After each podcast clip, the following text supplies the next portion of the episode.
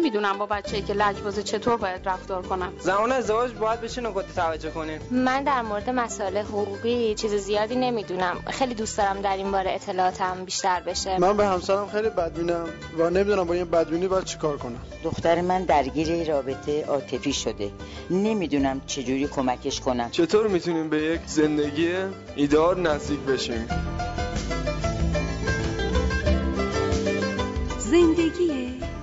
شیری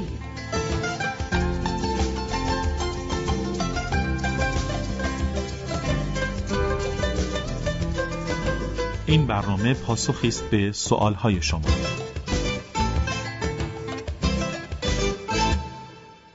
من دو بچه هفت و ده ساله دارم که خیلی با هم دعوا می کنند. واکنش صحیح مقابله با این مسئله چی می‌تونه باشه؟ بسم الله الرحمن الرحیم. سلام من دکتر محمد بهشتیان هستم روانشناس.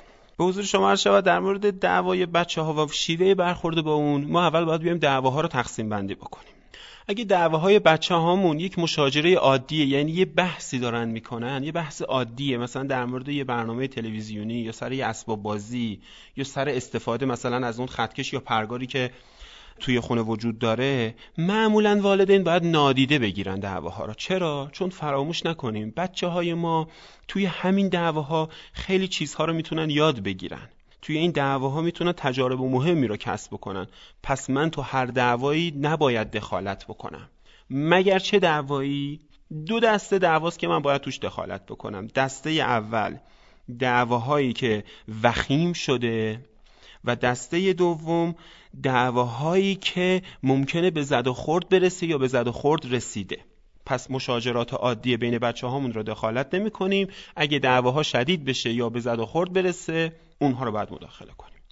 چطوری باید مداخله بکنیم؟ من اول دعواهای شدید رو میگم. انشالله توی بحث دیگه در مورد زد و خوردها با هم صحبت می‌کنیم. توی دعواهای شدید شرط اول اینه که من اول عصبانیت هر دو تا فرزندم رو بپذیرم. یعنی چی؟ مثلا به نظر می‌رسه که شما دو نفر از دست هم عصبانی هستید. یا مثلا علی می‌بینم که تو انگار خیلی ناراحتی که برادرت نمی‌ذاره مثلا شبکه دو رو ببینی. رضا تو هم مثل اینکه دوست داری شبکه سه رو ببینی اما برادرت نمی‌گذاره. یعنی چی؟ یعنی من هر دو تا بچه رو تو موقعیت احساسشون رو درک می‌کنم. شاید قبلش نیاز باشه از بچه ها بخوام توضیح بدن برام که مسئله چیه. پس تو مرحله قبلی بهشون میگم خب به من بگید ماجرا چیه؟ مثلا اولی میگه من می‌خوام شبکه دو فلان برنامه رو ببینم برادرش هم میگه نه من می‌خوام شبکه سه رو ببینم. خب بعدش من میام توصیف می‌کنم عصبانیتشون رو. یعنی درک کردم شما را که شما این کارو می‌خوای بکنی شما ناراحتی شما ناراحتی شما می‌خوای این کارو بکنی شما می‌خوای این کارو بکنی. تا اینجا بچه ها احساس درک شدن می‌کنن. یعنی چی؟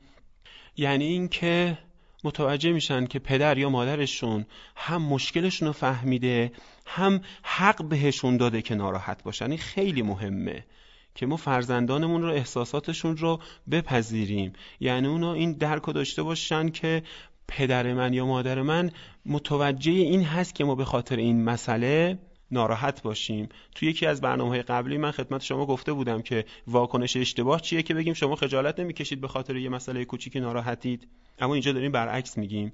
یعنی واکنش درست اینه که من بپذیرم که فرزندم ناراحته و ناراحتیشو من درک می‌کنم. قدم بعدی چیه؟ قدم بعدی اینه که من بیام اعتماد خودم را به توانایی حل مشکل توسط بچه هم اعلام بکنم. یعنی چی؟ مثلا میگم من اطمینان دارم یا من مطمئنم که شما دوتا می‌تونید یه راه حلی برای مشکلتون پیدا بکنید. پس بشینید یه فکری در مورد حل مشکلتون بکنید و نتیجه رو به من بگید. و بعد مکان رو ترک می‌کنم. یعنی اگه مثلا من تو آشپزخونه دارم کارام رو انجام میدم و میام می‌بینم بچه هم سر تلویزیون دعوا می‌کنن بعد از این مراحلی که خدمتون گفتم این اطمینان بهشون میدم که من مطمئنم شما می‌تونید مشکل حل بکنید و محل ترک می‌کنم. اگه این راه حل کارساز نبود راه حل بعدی هستش که من انشالله توی برنامه های بعدی خدمتتون میگم. پس یادمون باشه اگه دعواهای بچه همون مشاجره عادی دخالت نمی کنیم جدی شد اول عصبانیتشون رو میپذیریم بعدش شرایط رو توضیح میدیم و در نهایت اطمینان بهشون میدیم که شما توانایی حل مشکلتون رو دارید. تشکر می‌کنم. تا برنامه بعدی شما رو به خدا میسپارم.